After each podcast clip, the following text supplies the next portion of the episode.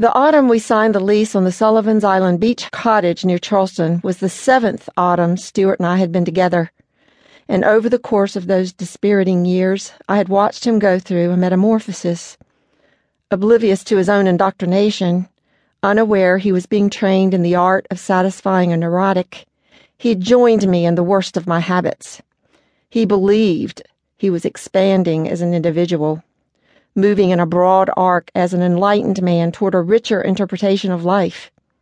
He believed this fiction as a direct result of his relationship with me, for I was an expert liar.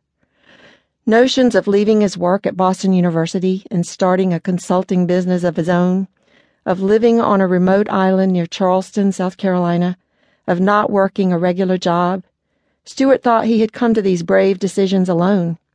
He never made the connection between the subtlety of suggestion on my part with the blossoming of an unorthodox idea in his own head. He always had to talk me into the latest outrageous scheme, be it selling the house full of antiques his grandmother had left him so we could quit our jobs and move south, or giving up his tenured position as a professor to try something less dull and predictable, or borrowing money indiscriminately to support a failing business effort. I had to say no to each of his proposals a good long time before finally giving in. Stuart was required to fight to get his way. This was necessary so that blame could be affixed upon him and not me should an idea turn sour later on. Unlike my first husband, who told me after eight months he could no longer deal with my intense need to live on the edge, Stuart made a splendid foil. He was the product of a mother whose most daring deed was to bake a chocolate souffle from a recipe she had concocted herself, and a father who devoted his entire career to the hometown savings and loan. All very stable and safe. It was I who presented Stuart with a kaleidoscope on life I, who interfered with his predestination of becoming the youngest dean of the English department at Boston University by inflaming his mind with stories of my own free spirited parents and their lifelong war with the commonplace. But my stories were not altogether true.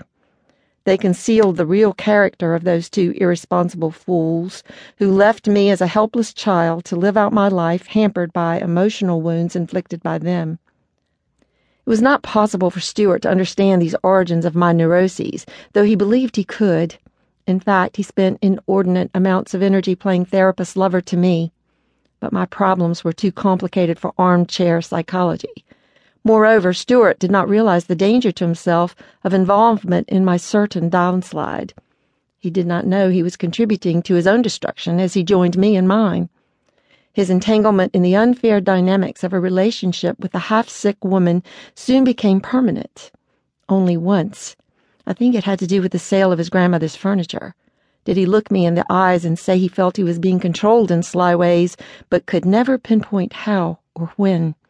He declared me a master manipulator, yet he did not know I had been accused of the same thing by everyone I'd ever been close to, including most recently the elderly clients to whom I had sold writing projects when we'd first moved to Charleston. I discovered early on that old Charlestonians compete with each other fiercely in every area of their lives, and on their peninsula of extravagance and wealth, the stakes could be exceedingly high. I used all my powers as psychological seductress to make myself irresistible to these southern innocents so ignorant of neurotic duality. I made myself a bauble they could brag about over cocktails, a new curiosity, a fad, an expensive diversion. After all, few people anywhere were important enough to have need of a professional ghostwriter. But how far my game would go, I could not guess. How many players would finally die, I could not predict. For the pawns were ignorant of the rules, and I was careful not to let them learn there was really only one requirement to keep the game in motion the necessity of proving again and again that even a child of a father like mine could accomplish incredible things, of which surviving Charleston was the most incredible of all.